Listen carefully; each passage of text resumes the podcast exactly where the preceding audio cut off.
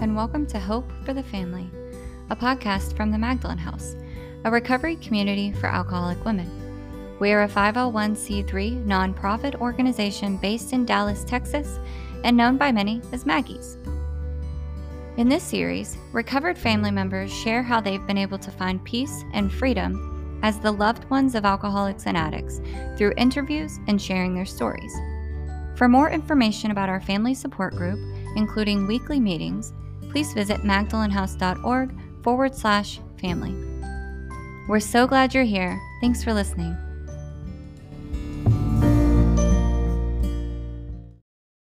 Good morning, everybody. Um, my name is Erica, and um, I, as they say in, in Al Anon, when you, know, both programs, I am a double winner.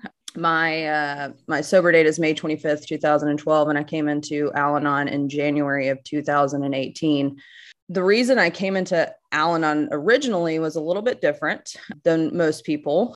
But so, just to kind of give a little background, because I need to share my experience, strength, and hope, and kind of qualify myself in that program. So, I grew up in, in, in an alcoholic home, and it was there was always chaos. There was never really a whole lot of control. Um, my mom was an uh, an IV drug user, and my dad was, or still is, uh, very narcissistic, right?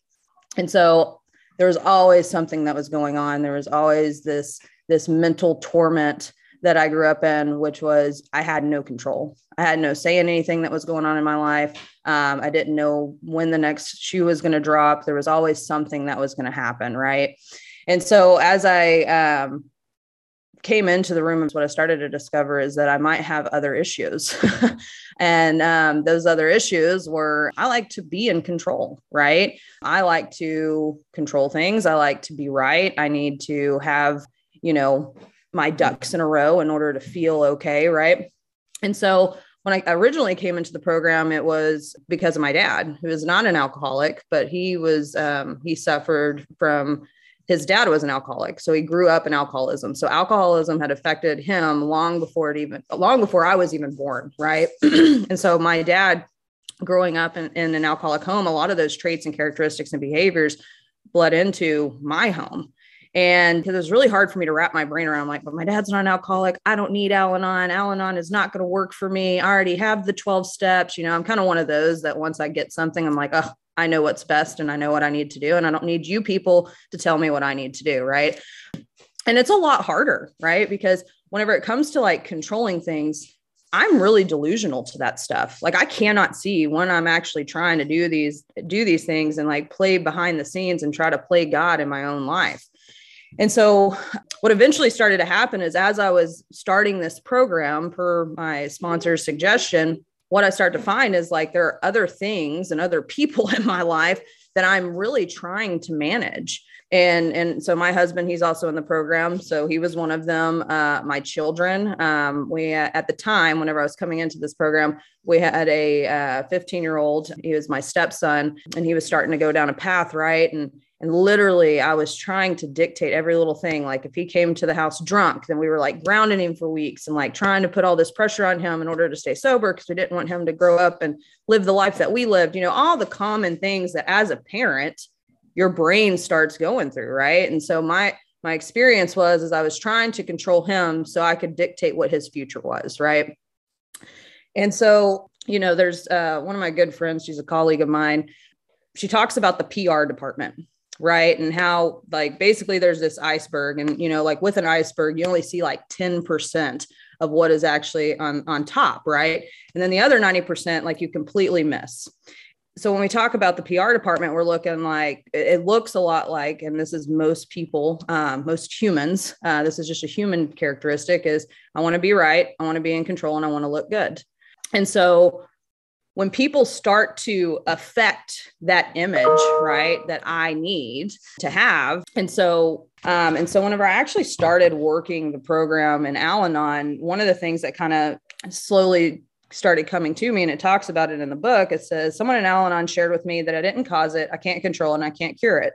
Slowly a perspective attitude and behavior crept into my awareness. And for me because i don't know if any of y'all relate to this I it always comes back on me. Well, if I had been a better parent, then they wouldn't be acting this way. right? If I would have just given them that toy or if I would have just told them no whenever they were little, they wouldn't they wouldn't be who they are today. and I gave myself a whole lot of credit that I really didn't have because what I slowly had to start learning, especially, and, and so my, my stepson, his name is Jacoby. What I started having to learn with Jacoby was, is that like Kobe was going to make his own decisions regardless of what I was going to do or what I was going to say or any experience that I had had. And, and, and that was hard for me to accept um, because I'm like, you're the kid, you're the child, you need to get your, you need to get it together, you know, and, and you're making me look bad right and so what happens is is when our loved ones and my experience has been is when when my loved one is starting to act in certain behaviors and certain things then i start getting feelings right there's this like pumping in my chest my chest gets tight i can i can hardly breathe and i'm like oh my god right i'm starting to feel feelings no i can't feel feelings and because i can't feel feelings then you can't control your feelings and so therefore you need to stop you need to stop doing this because I'm feeling feelings. I couldn't identify that back then. What Al Anon has helped me do is get me to a place where I can identify my feelings and sit with those feelings, not sit in, there's a difference, sit with those feelings and not have to make decisions based on how I feel. Right. And that's not always easy to do. because I'm a very reactionary person. I start to feel that tightness in my chest and I'm like, oh my God, I need to do something. And sometimes that doing something is thinking that I'm helping, right? You know, we talk about, you know, enabling, right? And enabling nowadays has such like a negative connotation and, I, and i'm not sure why. You know this colleague of mine she also she created a definition for those which is called disabling right?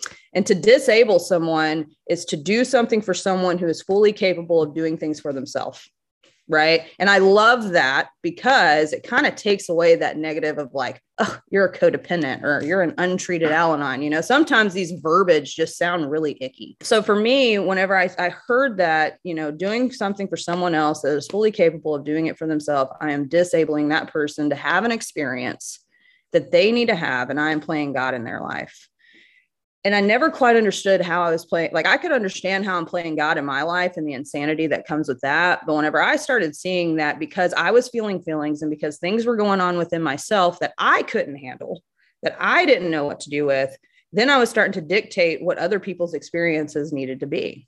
And the cool thing about becoming awake when you've been asleep to something is then you start seeing how that affects in every area of your life you know like whether it's um you know, in your family life, when your work life, in your program, like all those things. And so, and and when you when I know for me in my experience, it's been, you know, whenever I I've done one program and then trying to shape shift my brain into another program, it gets a little tricky. The the the waters get a little little murky so what i had to do is i had to like pray and ask for a whole new experience an entirely new experience with this program so i can I can see what's going to help me grow and get closer to God and my own understanding. Because these behaviors and me not being able to sit with my own emotions was stopping me from being the mother that God's called me to be, to being the wife that God's called me to be. And one of the things that we learn is like, I, am given certain roles, right? And I will assign myself a role and that usually doesn't work out very well but when i'm when i'm doing the role that god has set out before me things get a little bit, I don't want to say easier, but things are a little bit more in here internally at peace. I'm not so conflicted within myself. And so I started going through going through the work, paths uh, paths to recovery, Al-Anon's uh, steps, tradition, and concepts, and then also there's a green book that's called Al-Anon's 12 Steps and 12 Traditions, right? And I started going through these books with a sponsor, and and there's a bunch of questions that ask you, and some really like questions that are kind of like to the obvious, you're like, duh, well, that's obvious. Yes, I do control things, right? and sometimes I used to wear that like as a badge of honor, right? And and it doesn't why I don't know, but it's like, yeah, I'm a control freak, you know? And so as I started going through the work, you know, the the the blinder started to come off and things started to be a little bit more clear to me. But it was a bumpy road because then what I was facing is I was having to face feelings and deal with feelings and emotions that I never really wanted to deal with or look at because it doesn't feel good to feel sometimes. And one of the things that I had to learn is there's no good feelings or bad feelings. all feelings have a purpose, right? If I get angry, it's not a bad feeling to feel. It can create motivation within myself to do something different, right? Same thing with pain. Joy. Joy is not always a good feeling. Sometimes joy can be a little hurtful too, right? And so these are the things that I started to learn and identify within myself in order to become the person that I wanted to be. Because I was tired of doing the same thing I'd always done. I was tired of you know because what what ended up happening with my my stepson is is at 16 years old we had to kick him out of the house because he was unwilling to do anything different um, and he was given the option to either go to treatment or go be homeless with his mom because his mom was actually homeless and jumping from guy to guy. And though it was not ideal for a 16 year old and watching my husband walk through that as well it created a lot of tension within our marriage. And there's a lot of families that today that i work with that whenever i when i talk with them like you can see the tension that the disease of alcoholism and, and codependency um, whenever it, it's in the home it tears the family apart and that's its job right and so one of the things i started having to look at and started having to see is i'm not dealing with jacoby i'm dealing with the illness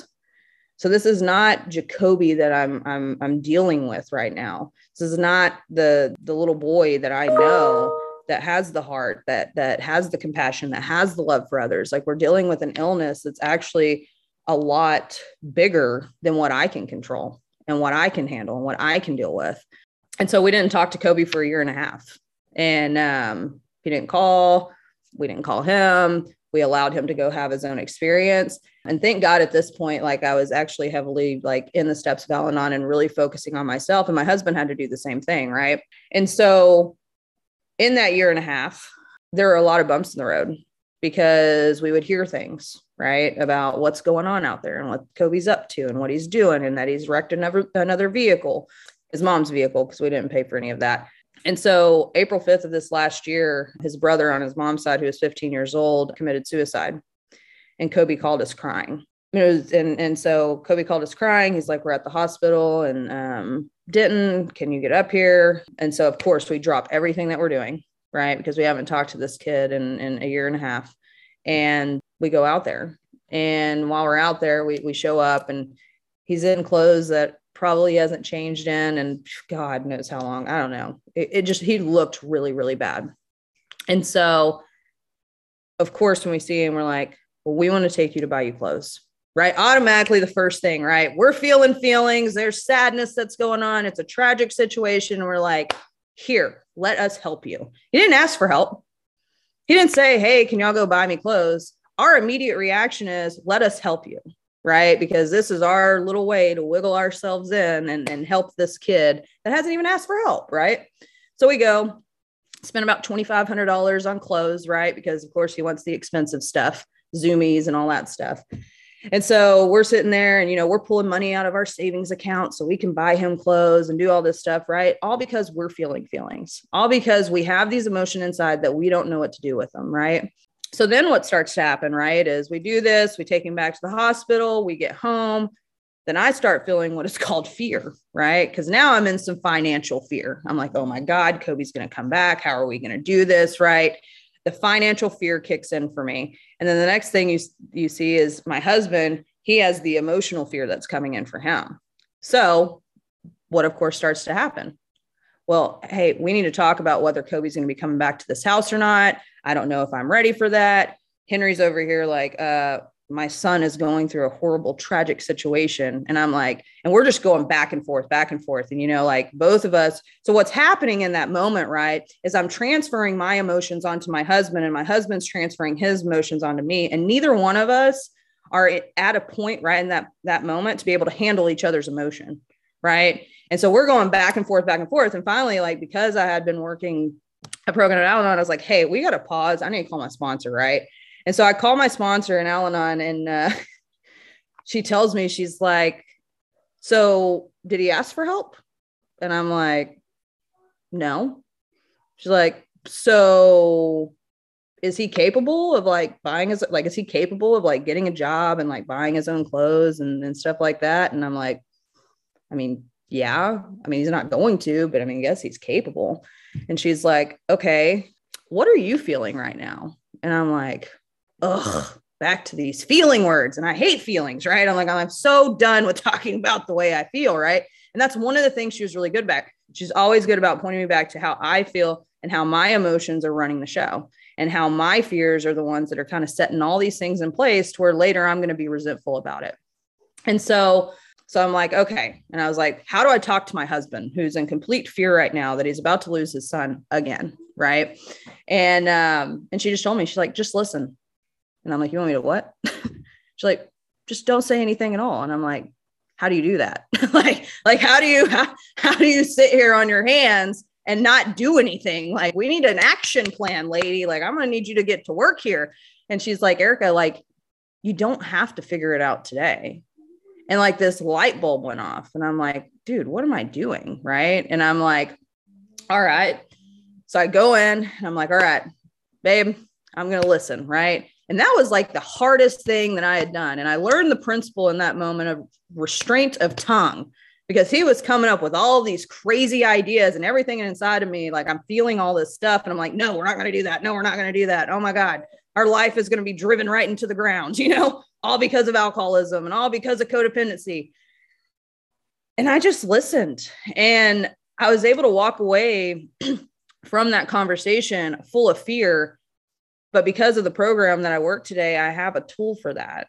And my sponsor showed me how to write some inventory.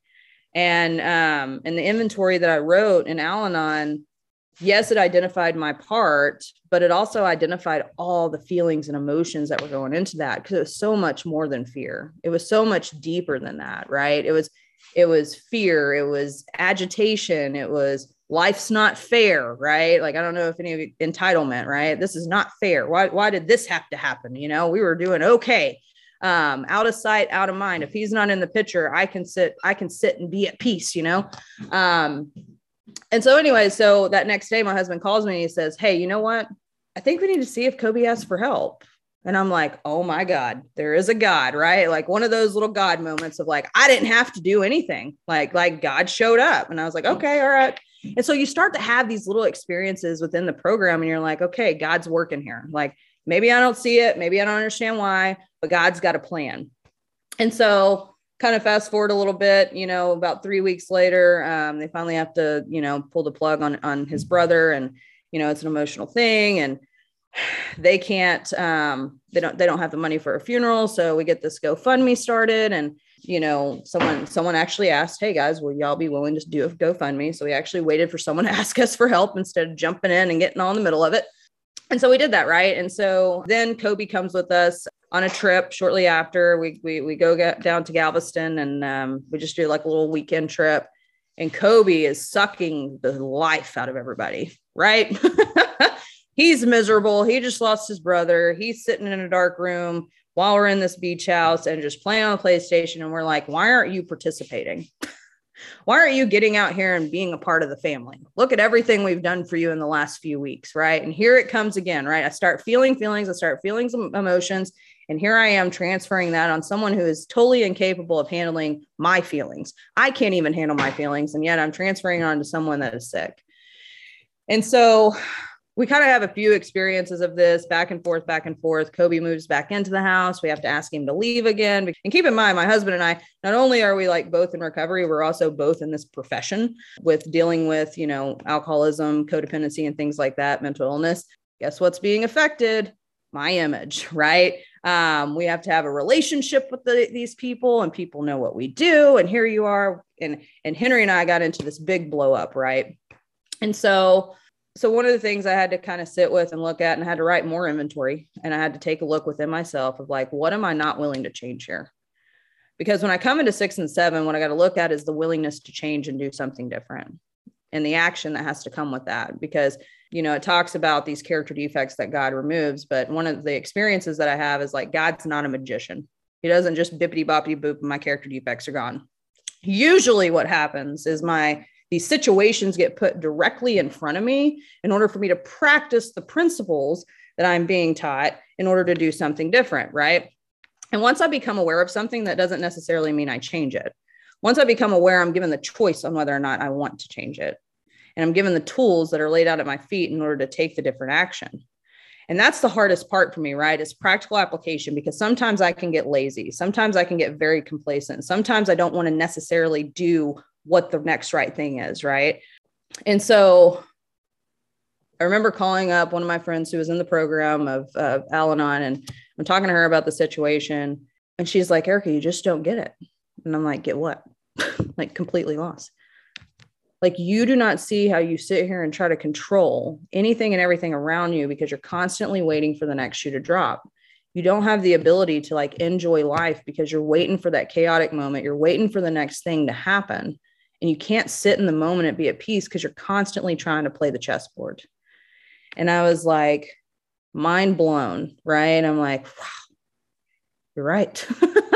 I can't just be like, I, I don't know how to just sit and not do because, you know, there is a lot of action I got to take. I don't have the the luxury of just sitting and not doing and just like sitting with some of these feelings and emotion. There's action I got to take.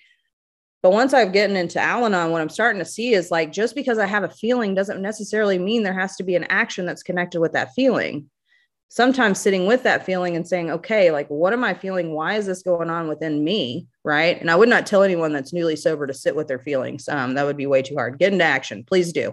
Um, you know, you sit there too long, like my head goes crazy and I got a really loud head, and what goes on between my ears can get really, really really really loud but this is kind of like later on in that whenever it starts to get a little bit more gray and it's not so black and white you know but as i was going through the work in al-anon and i was calling my sponsor and I was doing these things and I was I was trying to get to this understanding and this basis of like how do I let go of control? Because I had no idea.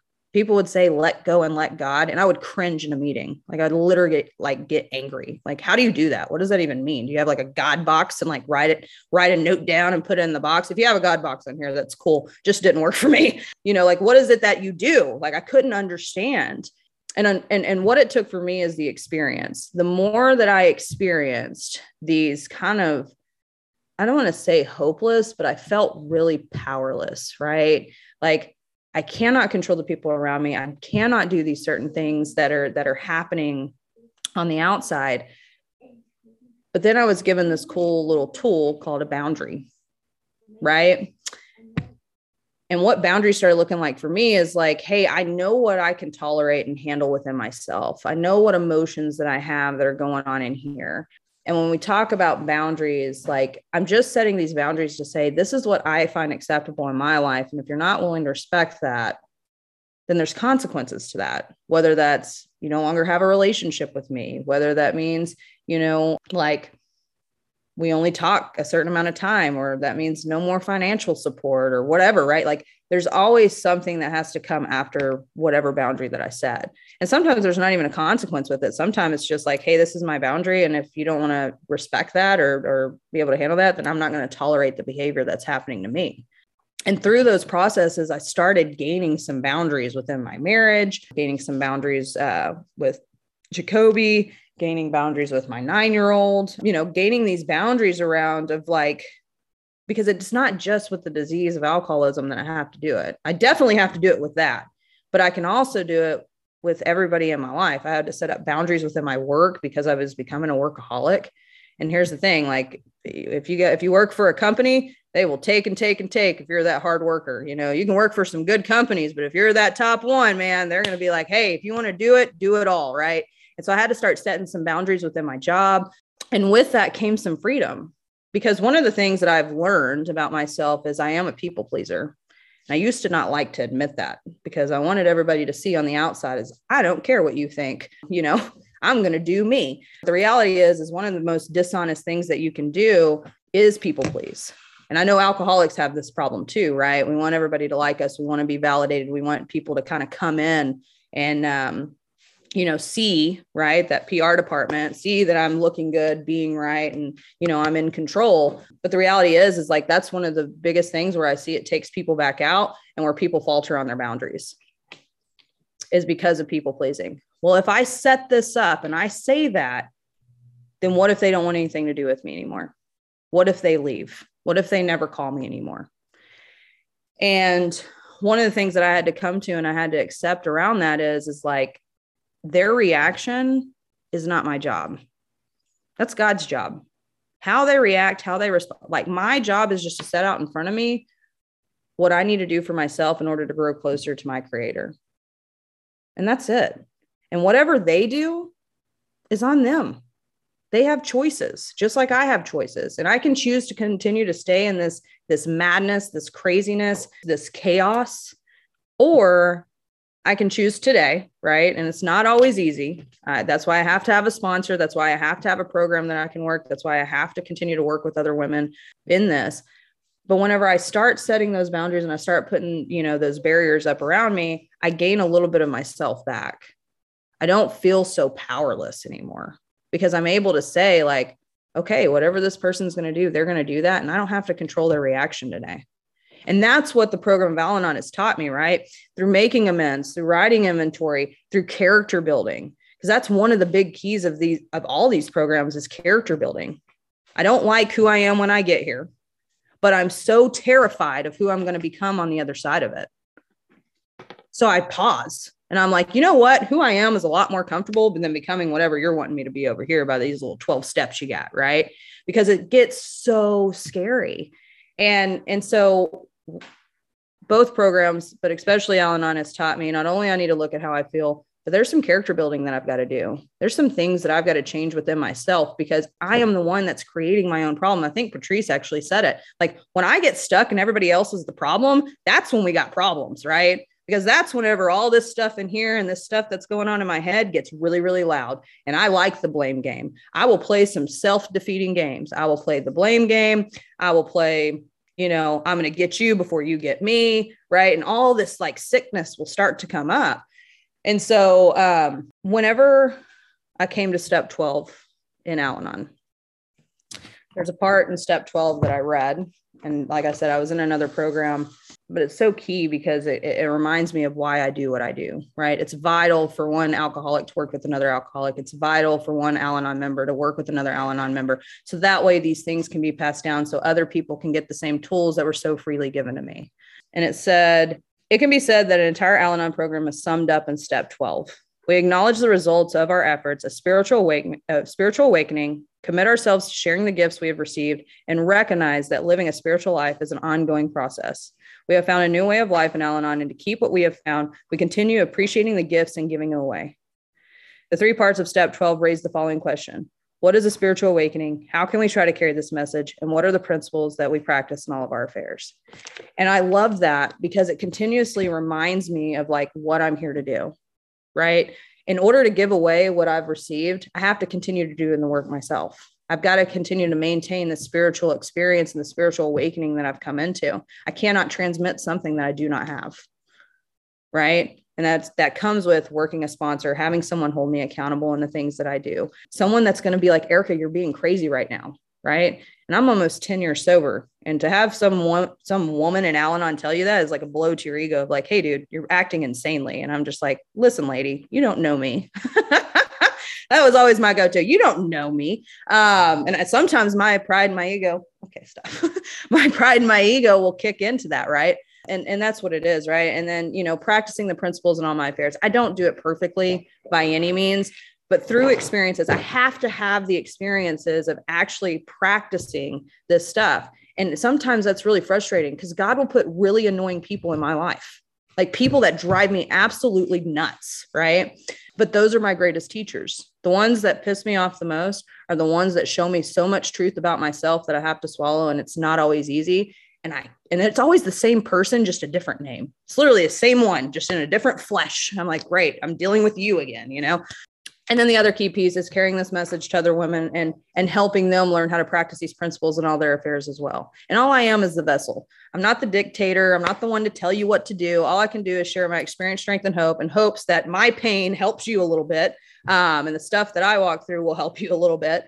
And through that process like i get freedom from it right? And through that process and so what is what al-anon has done for my life today is that today I don't have to just have a reaction because I feel something. Today I can set boundaries in place. Today I don't have to disable a loved one or a coworker that's fully capable of doing something for themselves. And today I can stay on my side of the line, right? Which are my emotions, my feelings, my program, my sponsor, all the things that are on my side of my line. And I don't have to cross over that line.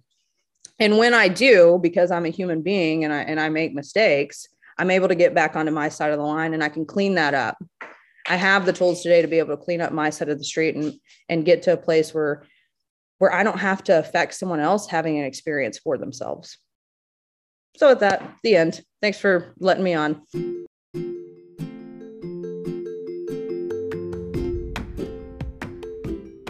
This podcast is from the Magdalen House, a recovery community for alcoholic women.